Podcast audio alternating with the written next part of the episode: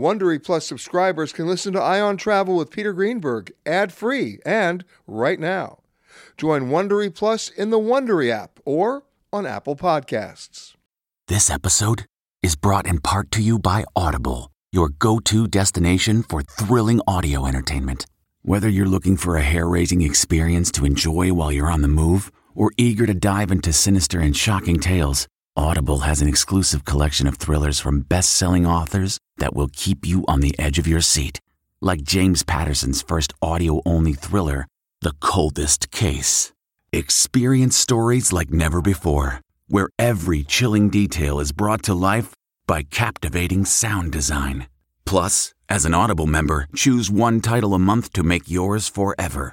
And now, new members can try Audible free for 30 days. Just visit audible.com slash WonderyPod or text WonderyPod to 500, 500. That's audible.com slash WonderyPod or text WonderyPod to 500, 500. This spring, if you'd rather spend time enjoying your lawn instead of trying to keep it alive, there's good news. TruGreen is the easiest and most affordable way to get a beautiful lawn. All you have to do is water and mow, and they'll do the rest. Weed control, fertilization, aeration, and even some things you might not even think of. They'll do all of it, while you can do literally anything else. With TruGreen, you can have your lawn looking as good as a putting green. That's not hyperbole. TruGreen is the official lawn care treatment provider of the PGA Tour. TruGreen offers a satisfaction guarantee, and they have a verified best price promise, which guarantees you the lowest price with no compromise on quality. You do you. Let TruGreen do your lawn care. Visit trugreen.com to get the best lawn at the best price with the best people guaranteed. Hi, everybody, and welcome to another edition of the Eye on Travel Podcast. In terms of air safety, the months of January and February have been cruel. 12 years ago this month, it was U.S. Air Flight 1549, the miracle on the Hudson ditching, and yet everyone survived. And then, less than a month later, there was Continental Connection Flight 3409 all on board died. So, what really happened? How did everyone survive on one flight and everyone die on the other? My extended conversation with Jeffrey Skiles, Captain Sully Sullenberger's co pilot on 1549, and then with Scott Maurer, whose daughter was one of the 62 who died on 3407. It's a remarkable story of how one grieving parent pulled together 150 other family members of those who died that night, and then, working with Captain Skiles, made a real difference in air safety. It's an important story to remember today, especially with the lessons that must be learned and, even more important, applied. First, my conversation with Jeff Skiles. I've been covering the aviation business and the aviation industry in terms of safety for more than 40 years. Uh, and uh, this goes back to my days at Newsweek. And we have a number of anniversaries coming up.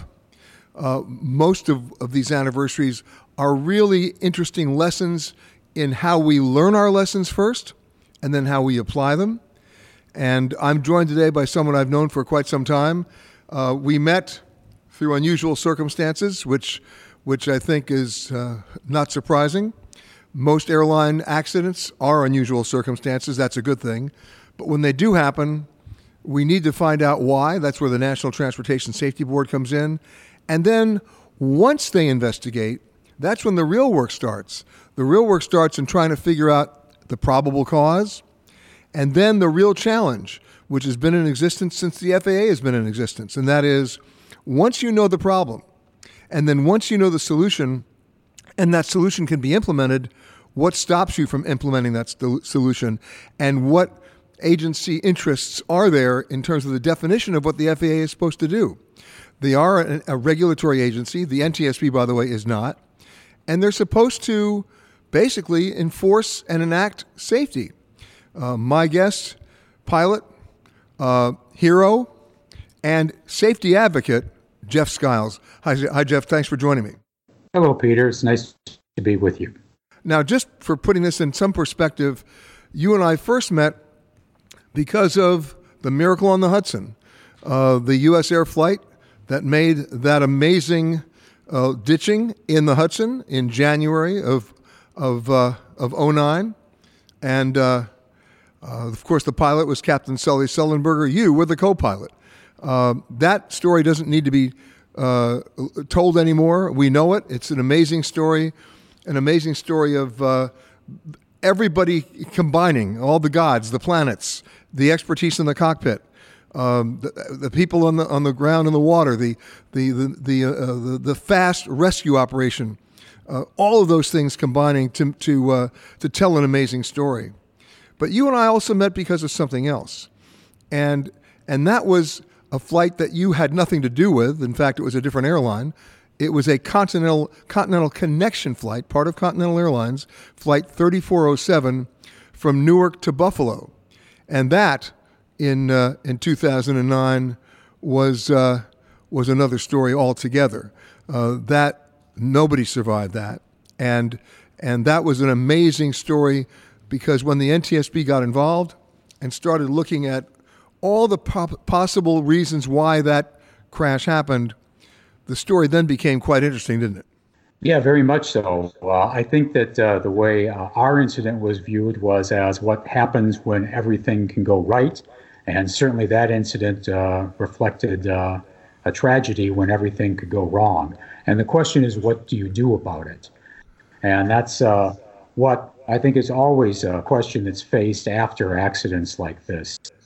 Uh, in this case, the, uh, the families of the, uh, the victims of that accident were very forward thinking and wanted to make sure that the loss of their loved ones meant something. and that there would be positive change uh, due to the uh, due to what was reflected in the investigation. Well, let's go back for a second, Jeff, and set the scene. Uh, the the plane left Newark in the early evening hours, um, heading for Buffalo. About what? About a 48 minute flight normally, uh, if if not less.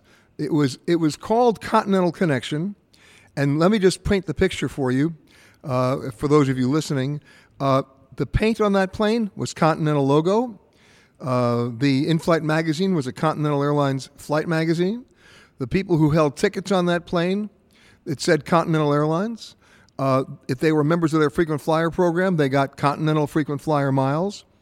And yet, it wasn't operated by Continental. It was operated by then Colgan Air.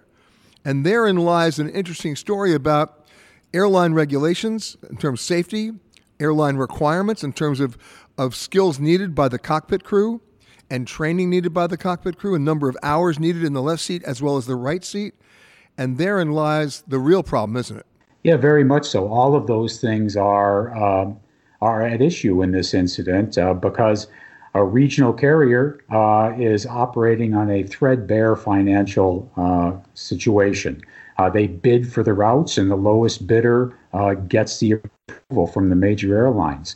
And, and as you stated, you as the customer have no idea what you're flying on. That's one of the, or two of the several things that have changed because of this incident. Now, when you book the flight, it has to say that it's on uh, a regional carrier. In this case, it was Continental. Uh, connection, as you say, it's only when it crashes and kills people that it became Colgan Air. And going back to this, you know, because it was a commuter carrier, they were operating on, on uh, sort of more flexible, less rigid restrictions, even though they were a commercial carrier, uh, than they would have been had they been a Continental Airlines mainline service. And therein lies one of the bigger problems. Uh, I remember uh, reading with some horror uh, when we started to dissect all the elements that went into this accident that the pilot of the plane, um, not only was not properly trained in certain areas, he had failed some tests and was still allowed to fly. The co pilot, a young woman who lived in the state of Washington, was being paid the salary of a Walmart greeter.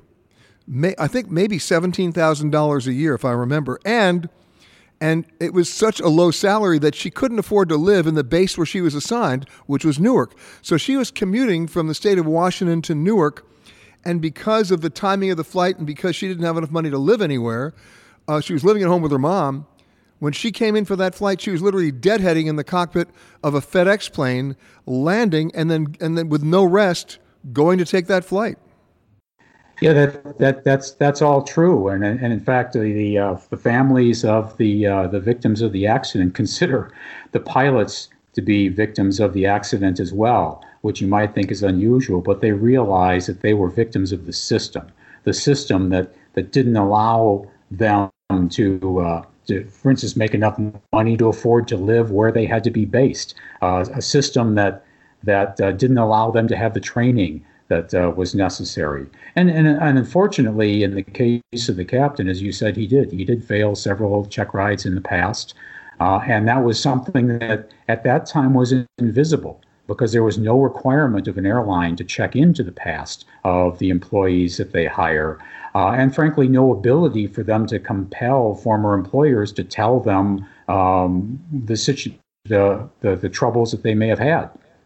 Now, this incident happened on February 12, 2009, and during the flight, uh, it was a cold night. Uh, ice accumulated on both the windshield and the wings. At about the time, around 10 o'clock at night, that plane started its descent into Buffalo. And here's where training comes into play. Because the one thing you don't ever want to have happen, and pilots who know what I'm talking about will understand this, you don't want the stick shaker to start shaking. Uh, the stick shaker is the indication in the cockpit that you're about to go into a stall because you're flying too slow. And that's exactly what started happening. Uh, this turboprop uh, was basically shaking.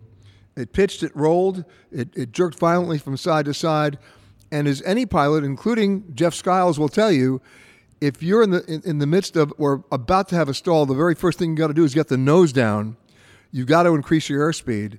And this particular pilot did exactly the opposite. Uh, he hadn't been properly trained. He certainly didn't behave well in this case, and he pulled the stick up.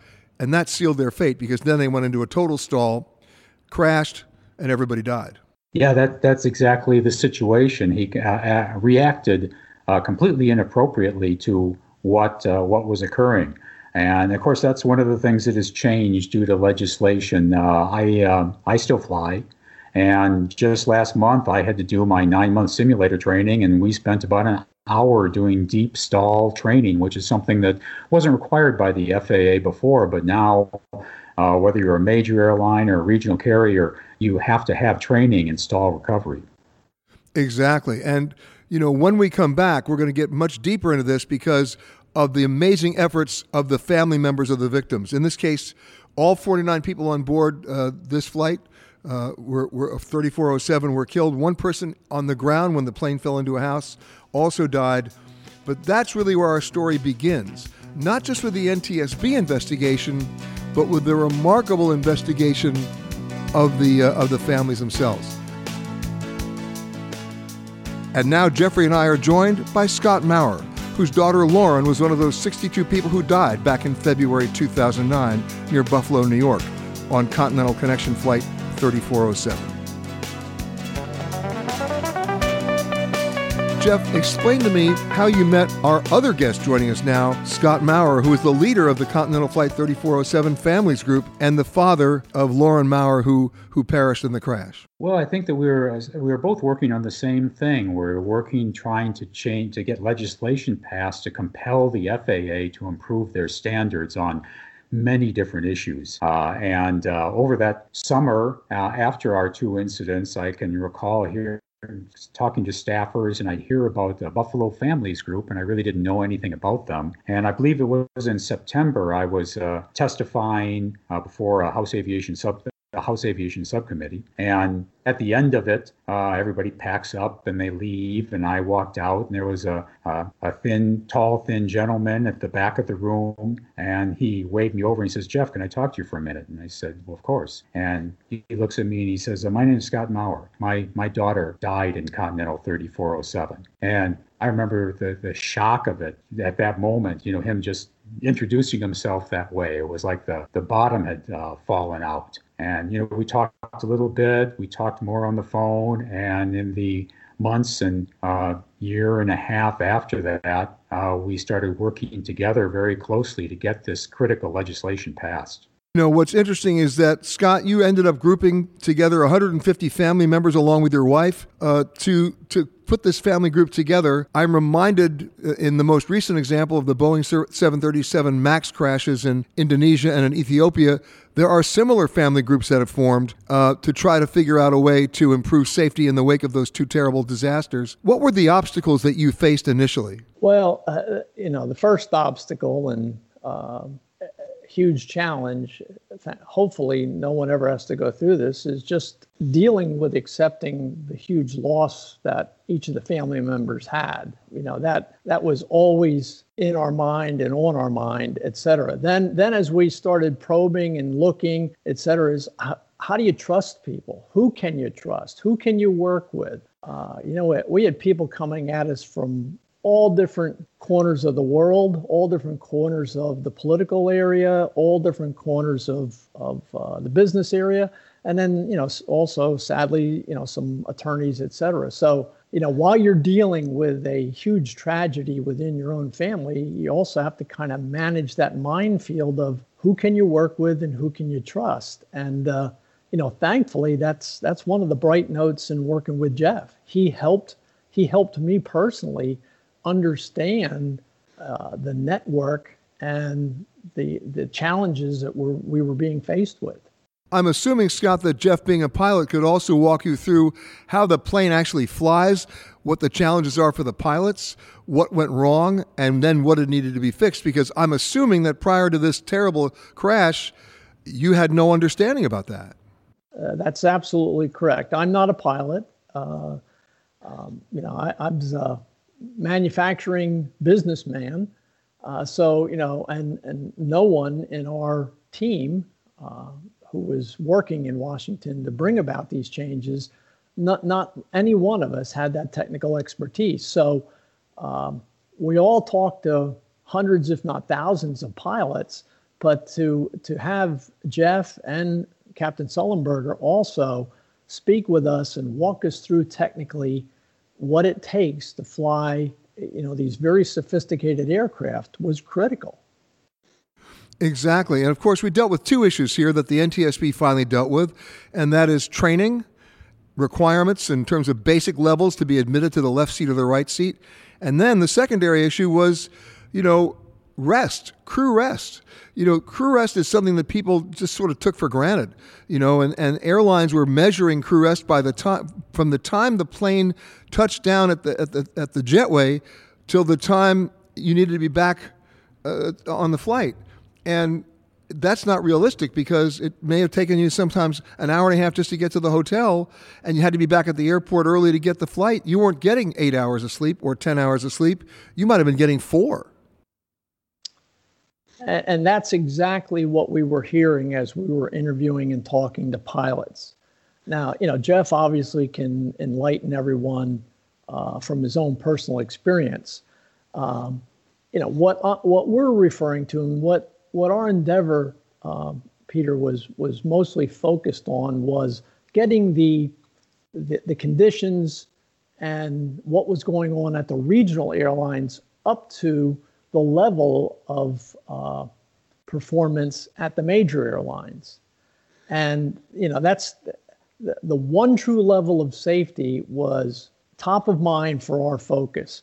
And so the regional airline guys, they were lucky to get four or five hours of sleep, as you point exactly. out. Exactly, Scott, I think hold on, hold on to that thought for Scott. we talked hold, to, you know, Scott, hold on to that thought for a second. They were, you know, they were being treated a whole lot differently at the major levels. But Jeff, you can obviously make comment there. Scott, when we just left off, you were talking about the Regional Airline Association because I'm sure you came up with some in- came up against some intense lobbying.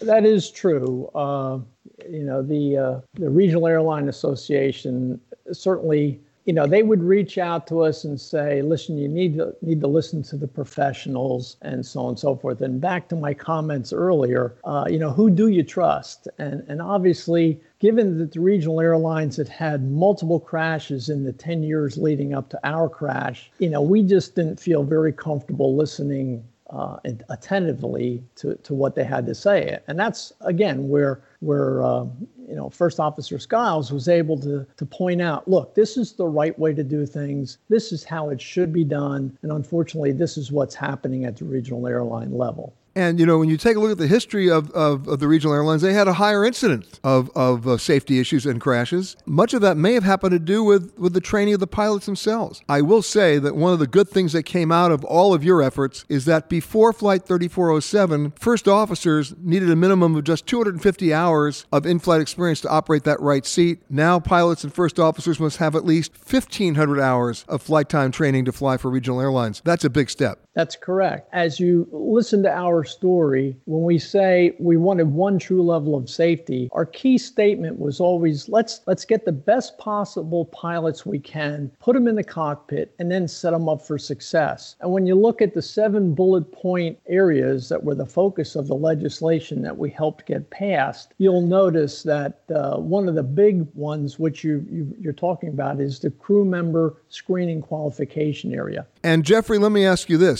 From a pilot's perspective, you know, what lessons were learned for you and for the for the flying public after your experience on 1549 that can still be applied today? Well, I think what was what was learned, obviously, and by the public, you know, as they witnessed, was what two uh, experienced, trained airline pilots uh, could do when put into a uh, a difficult situation. Um, we were uh, well rested on that trip. Uh, obviously, we were very experienced. We both have about 20,000 flying hours uh, of experience. Uh, I do would like to say that um, when you mentioned earlier about increasing the number of hours to be uh, an airline pilot, that's only part of that issue. Really, it's to be an, to be hold an airline transport pilot's license. You have to have the requisite experience, which is more than just the 1,500 hours. Uh, it's 500 hours cross country, 100 hours of nighttime. Uh, but you also have to pass a very rigorous uh, test, both written test and flight test, to become an airline transport pilot. That's an actual license that the FAA uh, issues. And believe it or not, at that time, back then, 10 years ago, an airline transport pilot didn't have to hold an airline transport pilot's license. And that was changed with the legislation and what the FAA did in the subsequent years after these incidents. And that's key. That's very, very important. And of course, the argument would be uh, if we have to do all this, and we have to spend more money for the pilots, it's going to cost more money to operate our airline, we're going to have to charge more for tickets. But you know what? So be it, right? Oh, that's and and that's very true. And the major airlines were doing that. They have pioneered safety management systems. How we operate in the cockpit is completely different today than it was when I first started uh, back in the mid 1980s. But those lessons had not been passed on to the regional carriers because, as you point out, there is a cost to safety and they were operating on such thin margins uh, that that cost for them was unacceptable. And it required a mandate by the FAA that they basically had to adopt uh, to change that dynamic. Jeff, you might point out that, that you and your team did a, an analysis on that, and I believe the cost to get to get pilots pay and experience level and the cost to the, the business was going to be somewhere in the neighborhood of a dollar or two more per ticket just to get a uh, Captain Sullenberger and Jeff Skiles level of pilot versus the two pilots that we had. That's that's true. Uh, I believe it was three dollars a ticket. Um, but but yeah, the cost to to not not just to uh, pay people, but to provide the training systems uh, and that, that we enjoy at the major airline level was not that significant considered, uh, compared to the the vast benefit. I'm talking with pilot Jeff Skiles, of course, one of the two hero pilots. I know you don't like the word hero, Jeff, but I'm using it anyway, of U.S. Air Flight 1549, and uh, Scott Maurer, who led the family group of about 150 family members of those who died on that crash to try to get new legislation passed to make sure that that same accident wasn't repeated. I guess I have to ask you, Jeff, in the wake of the of the recent uh, 2.5 billion dollar criminal fine paid by Boeing on the 737 Max uh, incidents, uh, I find it interesting that the family groups of both the Indonesian crash and the Ethiopian crash of those planes were still not satisfied that the plane should go back in the air. And I guess I have to divide it in two parts, my question to you. Part number one, I would think at this point, and please feel free to disagree with me, that they have fixed those problems on the 737 MAX with the, with the, uh, the flight management software and pilot training, not only how to operate the system, but how to override it. But the real question I think that remains is the safety culture itself at the FAA and the relationship between a regulatory agency and the very entities they're supposed to regulate. To start with your first question, uh, certainly there were failures across the board, uh, both at Boeing and in the certification branch of the FAA with this with this incident. This was something that should not have happened. Um, a lot of it was due to actually the outsourcing of engineering by Boeing itself to companies that weren't aviation oriented and don't understand the challenges of aviation. Um, now, I, I have I've never flown a Max. Uh, I used to fly 737s years ago, much earlier models that didn't suffer from this problem. Uh, from what I understand of the uh, solution, uh, it's a it's a it's a strong solution. This will not happen. This particular incident will not happen again. And I've talked to uh, people that I know who uh, do fly the Max, and they also feel that the changes that we've made in the software has solved the problem. But I certainly understand how the, the family groups feel about this. And, and, and frankly, they do have a point in that this never should have been allowed to happen in the first place. I, I guess I think that the FAA is, you know, it's it's a, it's an organization. They're, they're obviously trying to do good. They're trying to do their jobs as well as they can. But like most agencies, you know, to some extent, they're whipsawed between uh, new administrations coming through every four and eight years. They've got a leader who's either fresh on the job or about ready to go out the door in many cases because the uh, leaders of agencies don't last that long in the grand scheme of things. And I think for them to to uh, internally develop the changes, the the reforms that need to be made might be difficult. Uh, I think that they really need to be looked at from the outside and um, perhaps, you know, with congressional legislation to at least mandate that the process move forward. You know, one of the things that always amazed me, and this doesn't just apply to Boeing, it goes back to the beginning of the FAA, whether it was Lockheed or McDonnell Douglas or even Convair, was this, the idea of the designated inspector that was someone who was actually on the payroll of the manufacturer and who was in charge of basically certifying that the plane was was was airworthy. Uh, I, I will tell you this, Jeff. If I built a chair and you wanted to sit in it and I told you it was safe, trust me, don't sit in it. I, it's not something I do very well. Uh, and I, I, and the interesting thing about this, it's, it's legislation that's just come out of Congress that the president did sign, and that is Boeing is no longer going to be allowed to certify their own planes as airworthy. It's going to have to be done by the FAA. And and that that's that's certainly that's certainly valuable uh, legislation, and uh, I, hope that, I'm certain that the FAA will take it to heart. We're talking with Jeff Skiles and Scott Maurer. Scott, it's now been almost 12 years uh, since the actual incident near Buffalo, something that you might get through but never get over. What's been the overriding lesson for you and the other family members on this story? Well, you, you certainly don't ever take anything for granted. Uh, I mean, live life to the fullest. And, uh, you know, thankfully, our daughter did. And if, if you talk to many of the family members, most of their family members have as well. So, uh, you know, don't ever take anything for granted.